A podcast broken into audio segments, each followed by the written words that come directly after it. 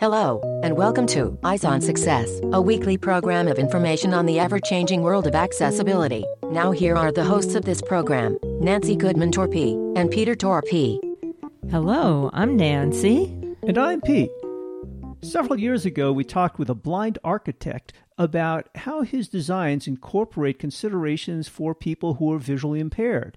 He's recently been featured a lot in the news on 60 Minutes and other venues, and we thought we'd play that show again because we have a lot more detail here that you haven't heard before. And also, he's finished a number of the projects that we talked about in this episode.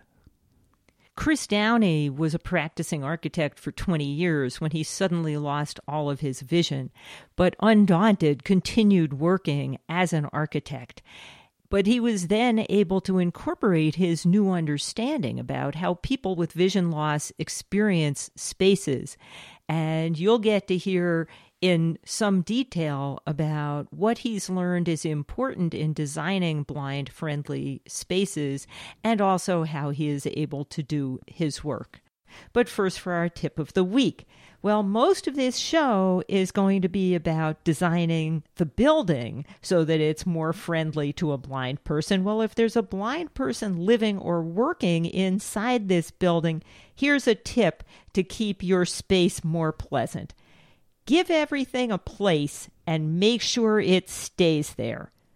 And this reminds me about the old Helen Keller joke that goes something like How did they punish Helen Keller when she was a child? Well, her parents moved the furniture around.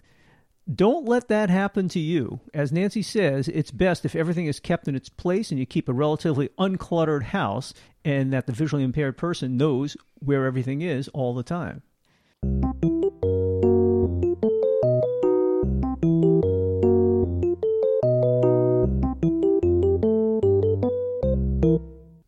Let's start by meeting Chris Downey and learning a bit about the difference between being a sighted architect and a blind architect. Hello, my name is Chris Downey. I'm an architect practicing in the San Francisco Bay Area. I teach a class on ADA and universal design for the Department of Architecture at UC Berkeley and do some other things. I'm on the California Commission on Disability Access. Many of our listeners and guests have visual impairments. Do you?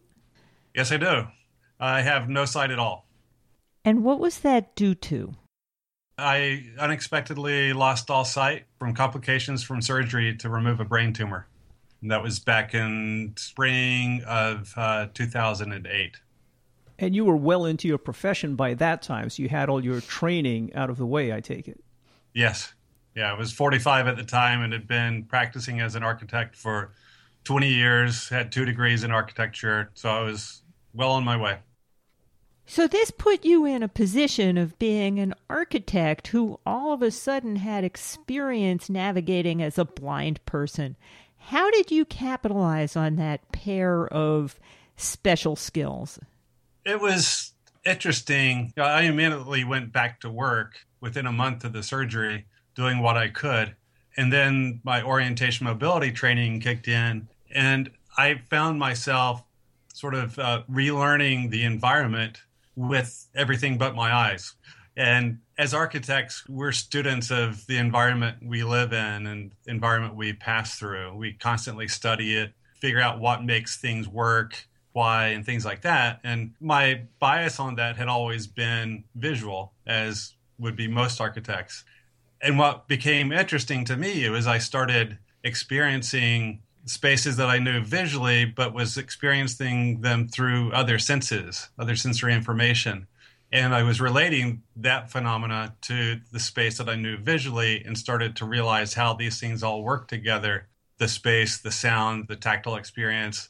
I also lost all sense of smell, so I didn't have that to work with and all that. It was really fascinating because I was relearning these environments just through all these different sensory modalities.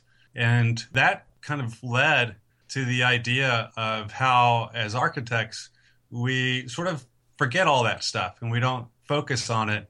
And it was an opportunity to make it a strength in the work that I do as an architect. When you deal with architecture, it's about being in time and space with your full mind and body, having a full experience. And So it wasn't just an opportunity to make environments richer for people that are blind and visually impaired. I think it's Uh, really about making environments richer and more enjoyable for everybody. So I had a limited amount of sight as a child, and my vision slowly deteriorated until you know I don't see anything these days. But I've sort of had the experience of being a blind person and being attuned to these other senses because my sight was never all that good. And I'm just kind of curious. This sounded like a very abrupt transition for you. What was it like to sort of learn to pay attention to these other senses? Was that a difficult transition?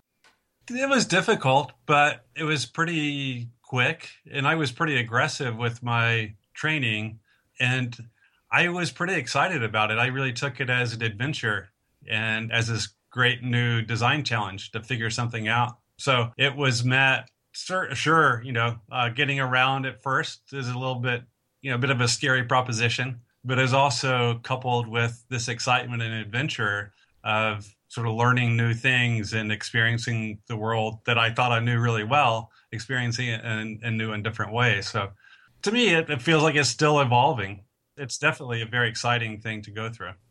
It's interesting. I'm always amazed how much of this additional sensory input that sighted people tend to ignore because they do sense most of the world visually. Yeah, and it's all there for all of us to use, but with the sight, it's so tempting to think, "Oh, that's enough." You are listening to Eyes on Success. Success. Success. Success. Success. Success. This week's focus topic is Chris's work creating spaces that are easier and or more pleasant for a visually impaired person to experience. We continued the conversation from the previous segment by discussing how a blind person might perceive a space people are forever being amazed. Pete will walk into a room and he can tell you probably with more accuracy than most sighted people how big that room is. Yeah, you know, sometimes I can pick that up. I feel like I'm still coming to terms with some of that spatial perception of the overall space. In general, I have a good sense of it. And I always listen for it. I'll typically tap my cane on the ground. You know, I'm a bit unusual as an architect. I would study things in a very obsessive way with my eyes. And now I observe it with my ears and through touch. And so I'll walk into a space and I'll, you know, tap my cane, snap my fingers, clap my hands. I'll do whatever it takes for me to try to hear the magnitude of the space around me. And sometimes it works, and sometimes I've been surprised at how little input I get back. I have to start wondering about the acoustic treatments and what's going on, if I, especially if I know it's a big space and it's not sounding like it. You recently completed work on the San Francisco Independent Living Resource Center. Can you tell us about that project? The San Francisco Independent Living Resource Center, it's an organization that offers advocacy, training, technology, uh, rehabilitation services, uh, housing assistance, uh, all sorts of assistance for people with any disability physical, mobility, sensory, cognitive they deal with it all. The connection to the blind is that the executive director, uh, a woman by the name of Jessie Lorenz, is blind as well. So, an exciting part of that project was not only designing for people with disabilities for this center, but it was also about making the design process accessible to someone who was blind, the key stakeholder, the executive director of the organization. And how did you manage to do that? Well, a lot of it has to do with the natural way I work.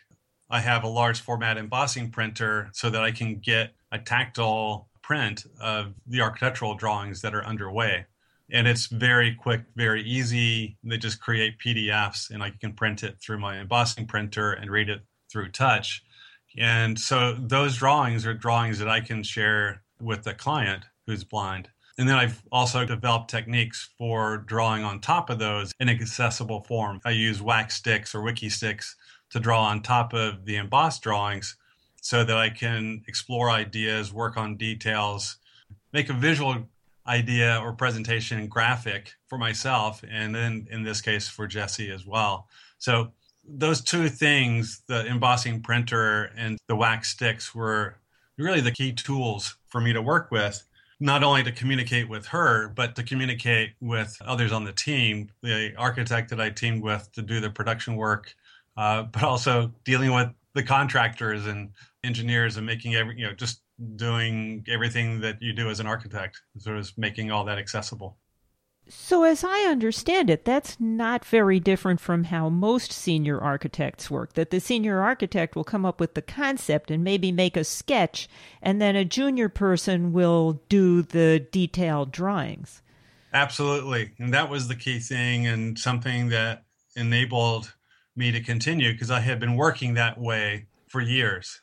So I had been working sort of as an artistic director, as a personnel manager, project manager I've had my own firm. Uh, I've directed architectural offices. And so I was very used to working that way.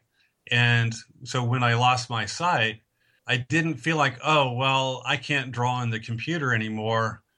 It, to me, it was more about, well, how do I communicate with my staff? You know, it was certainly nice to be able to hop on the computer and sit down and draw stuff and do that as I used to do. But it wasn't essential. And quite frankly, there's a lot of times where I just shouldn't be doing that. I should be communicating with others to do it. Are there any other special accommodations that you make use of in performing your job? Not really. Those are really the key things. There's there are times when obviously if I'm going to need to observe what's going on on an existing building or on something that's under construction. You know if i can get my hands on it i can explore it just as well if not better than i used to before. So it takes a little bit more time sometimes to explore a construction site or an existing building without sight. And there'll be things that i might miss on my own if i'm exploring it all through touch and i'll need to rely on someone to point out things that are critical or things that I can't get my hands to to sort of describe those issues so that we can deal with them. It was an interesting thing on this independent living resource center in San Francisco dealing with what we call the reflected ceiling plan. It's like the floor plan, only it's a plan of what's happening in the ceiling with different ceiling treatments, heights, lights, all sorts of different things that are happening up there.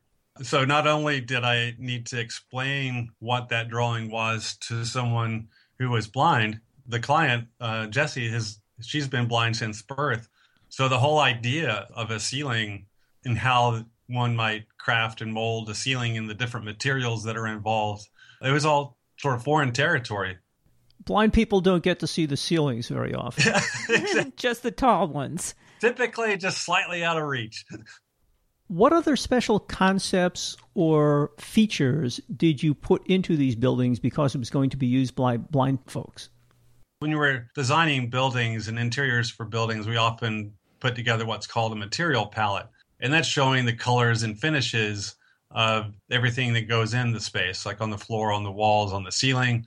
And when I deal with the floor now, I deal with not just what does it look like, but what does it sound like or feel like through the touch of a cane? So I'll get big samples and I'll tap the materials with my cane, rub it, you know, do a drag across the materials. I'll try to get larger samples so I can see how they really perform or do mock ups so we get some of them put together and really deal with a tactile palette, not just a visual palette. So often an architect or designer might have the same flooring tile throughout in terms of the finish, but have different colors in it that actually could make a lot of sense if they offered a different texture as well. So those things I try to do.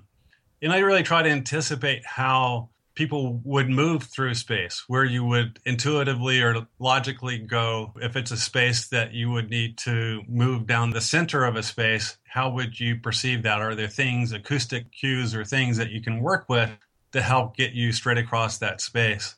I really try to bring that whole sort of non-visual or visually impaired experience into the design process so that the things that we typically do as an exploratory method or a problem solving strategy how can we make those things more intentional within the design process instead of just discovered? I have no sight at all. It's all dark. I know that's a rarity. Most people that are blind have some sight. So i also do a lot of work with lighting glare control, window treatments, color contrast in space. You know, there's all these requirements for color contrast on signs, but if it's good for a sign, it's probably good for the architecture as well. So, can you use those ideas of contrast to help better form the architecture? So, if you have a strong visual impairment, you can improve your the visual accessibility of the space. Mm-hmm. You know, so often in this show, we talk about how if something is designed to be easier to use for somebody with a visual impairment, it's also collaterally easier to use for people without visual impairments. And usually we're talking about computer programs and apps and stuff like that. But the same clearly applies to signage and buildings and whatnot. It absolutely does. There's a design philosophy called universal design, and it's something that's often talked about, but not always understood. And some of those principles of universal design talk about perceptibility of information in multiple ways of perceiving information. So typically, architects and designers or industrial designers, anybody creating things or whether it's technology, will just assume sight without assuming, oh, well, how does sound play into this or how does touch play into it? And anytime you can create a multi-sensory experience that is communicating through multiple sensory modalities, then you improve the clarity and possibility of communication across any kind of disability, any condition. So there's all sorts of things that sort of change our sense of perception of the space around us. That if we're dealing with sort of multiple uh, sensory modalities, it really works better for everyone. With it, I think comes a, a greater degree of enjoying the space. It's not just about access; it's just more enjoyment. You talked about visiting construction sites while they were underway working on a project that you had designed. Yes. How do you deal with the safety issue? well, I wouldn't do it alone. Quite frankly, the biggest fear are ladders and things hanging in space because it's all underway and it's not necessarily prepared for a blind architect to come snooping around. And that's something the cane doesn't necessarily catch. Exactly. Boy, I would think your biggest worry would be the other people just wandering around and assuming that you would get out of their way while they're carrying some two by fours or I beams or, or who knows what. Yeah, I got to be careful about that. But for the most part, I can I can get around, and I do have the benefit of I know these spaces. Know, if I'm designing it, I know it. It's in my head, and I know where I am in the space, and I can anticipate things. What I can't anticipate would be you know stacks of materials or where a ladder might be for five minutes or where there might be cables and wires hanging down out of the ceiling or uh, you know things like that. But if it's on the floor i'll find it. So i'm never just blasting through them recklessly. I'm always very careful you know, shortly after we retired, we got involved in uh, building a habitat house mm-hmm. with some of our colleagues. And Nancy made sure that all the people we worked with had known me from work. So they were familiar with, you know, being sensitive to that. And fortunately, I survived, and it was quite a bit of fun. and the house came out okay, too. Great. Yeah. You know, I, I must say, it, it does take some adjustment for the construction crews to get used to a blind architect or just anybody blind being on site. You know, it's not something they typically deal with. So, because of your experiences and sensitivities, I would guess some of your design processes and concepts are a little bit different than people might expect. What kind of reaction have you gotten from colleagues and/or people you work with and for? It's interesting. I think most architects are pretty excited and sort of inspired by sort of a different look at you know how to design and what to design. I've really perceived nothing but support and a lot of it's like, oh yeah, that's pretty obvious. We should we should know that. It should be part of what we do. And even there's some things that I'm working on now for developing rendering uh, methodologies for hearing what a space will sound like in digital space. So I'm working with some engineers that have put together a, a way to give an, a digital model of space for them to demonstrate what the sound will be like by going inside a sound lab that they have. And I can hear it in advance before it's built and then can use that as a design tool to better craft and shape the sound of the space. So it's a very new thing. Nothing like that has been done they're using technology they use for designing music halls. It's proprietary, it's their own stuff. And I'm just pushing it to say, you know, I want to hear what it's like to move through this space. So I have this tapping sound going throughout the building and I define where I'm going to walk and then I'm going to hear it. Then I can work with it to decide if it's offering the amount of acoustic clarity that's appropriate or if certain things need to be adjusted. It's just like doing a visual walk through a space to make a design adjustments. This would offer me the chance to hear it and make design adjustments based on how it sounds. Yeah, that's certainly a new way of looking at things. That sounds pretty exciting. Yeah, I sort of had to lose my sight to come up with these ideas and think about things this way. But it's something that's available to all of us, and it makes a lot of a lot of sense. Um, so it is pretty exciting, and I get a lot of support from within the profession for these things that I'm doing. Boy, it's really nice to know that somebody's thinking about all these things and with some experience. I know about maybe 10, 12 years ago, one of these home makeover TV shows made over a house for some man who had recently been blinded, and I forget if it was disease or accident or whatever. And they redid the house as a special treat for this guy. And what was the first thing they did was they moved some of the walls. Right. Took away all of his familiar landmarks. And the next thing they did was they put in all these crazy textures. So they had brick on the wall in the hall so he'd know he was in the hall. And Pete was just horrified. He's like, What are you kidding? If I rub my hand across this wall, I'm going to shred my hand. And they had obviously not really gotten the customer requirements right. And this poor guy moved back into his house. It was almost unusable. Oh, it sounded horrible. yeah. I've heard of that episode. I never I never saw it and I never heard it critiqued that way, but it's exactly what I would have expected. And I get that all the time in terms of, oh, what should we do? Thanks to the internet, I'm pretty searchable and so I get inquiries from students around the world about, you know, I'm doing a house for the blind or a school for the blind. What should I do? And they have a lot of ideas just like that. And can't answer that in a quick email. right. But the first answer is talk to your customer. My thing is like, if you don't have a client, go find one or contact a blind services organization where you live, meet some blind people, adopt one as your client, talk to them, interview them, treat them like any other client you would have, find out what works for them, Otherwise, I say don't worry about all these other guide strip things. Think about it like what would make the space interesting and lively and enjoyable if you couldn't see it. Don't assume that you know the answer based on your assumptions of what the other person wants. Exactly.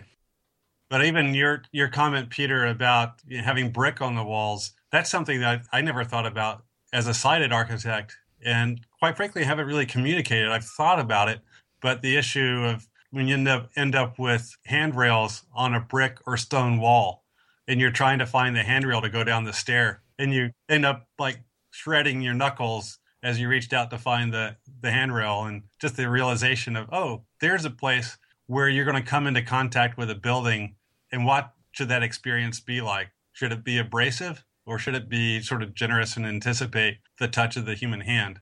And you would never think about that issue if you could see to grab the handrail. Exactly. Yeah. yeah.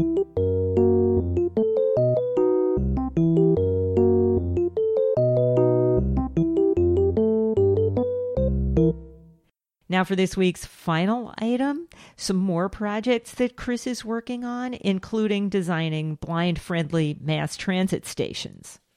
So, what is your next big project? Oh, the next big project at the moment is this uh, new headquarters for the Lighthouse for the Blind in San Francisco. And it's three floors, 40,000 square feet of space, uh, right on Market Street in downtown San Francisco. And I'm consulting with another firm, Mark Cavagnero Associates in San Francisco, for the design of that space. So that's something I'm really excited about. It's going to be a great new space for them. And doing some work with BART, the Bay Area Rapid Transit Authority. So, doing some work related to accessibility for some new prototype work they're doing, and also doing some work for a local transit agency in the East Bay uh, around Oakland for a bus rapid transit project. They're working on the design of the platform stations for that. Well, that's great because visually impaired people not being able to drive are disproportionately represented among customers for mass transit. Yes, That's been my pitch. There are like three transit projects I've been involved with, and it's all through this position that the blind and visually impaired make up a sort of a minority concern of the users of mass transit, but we're absolutely captive users. We don't get to hop out in the car and go on our own. So, especially if you're in an urban environment, you rely on mass transit. And especially in a big urban area where there's infrastructure, there's, you know, bus stations, bus platforms, subway stations, all sorts of things. All those spaces become very critical. One early realization I had was that if you did everything ever imagined by the Americans with Disabilities Act, all the guidelines for design, you wouldn't begin to address the navigational issues that you face getting around a transit center without sight. Basically, it'll account for your safety, but it's like you can't read the braille signs to get you through a transit center. It's not like a hotel where you could read the progression of numbers down the hallway if you could read braille uh, or see the signage. There's just not a whole lot of stuff to work with. And if you can't do that, then what are the other opportunities? How could you design for these other non-visual strategies that we use to navigate through space? You know, how can you be more obvious, more intentional about landmarks and cues, or even working with acoustics and contrasts and all the stuff that we deal with to make those spaces more manageable for increased navigation. So, if people wanted to learn more about you or the work you do, how would they contact you or find out more? Well, I have a website, and that's www.arch4blind.com. That's arch, short for architecture, A R C H, for the number four, blind. So it's pretty easy, arch4blind.com. And there, there's a link to contact me through info at arch4blind.com. Um, that's really the easiest way and there there's some links to art, articles and, and other interviews and things that have happened over time and little bits about the work that I do. And on his website, it gives his telephone number as area code 510 409 8592. And in case you missed that, as usual, you can find all of that contact information in our show notes at www.eyesonsuccess.net. That's it for show number 1908. Next week on Eyes on Success, we'll be talking about ViewPlus graphical braille embossers. John Gardner was a professor of physics when he had an eye operation that left him totally blind. Although he was able to continue teaching, he could no longer evaluate the data from his experiments. We'll talk with John and his son Dan Gardner about how this experience led to the development of the ViewPlus graphical braille embossers. If you have any questions regarding something you've heard about on the show or you'd like to share an idea for a future show, send an email to hosts at eyesonsuccess.net or call us at 585 210 8094. You've been listening to Eyes on Success, hosted and produced by Nancy Goodman Torpey and Peter Torpey and distributed by WXXI Reach Out Radio. Browse the full archive of programs, find instructions for subscribing to the podcasts, and much more at www.eyesonsuccess.net. You can also find us on iTunes and follow us on Facebook at Eyes on Success or Twitter at underscore Eyes on Success. We hope you will join us again next week for more information and updates on products for accessible living. Thanks for listening to Eyes on Success and have a nice day.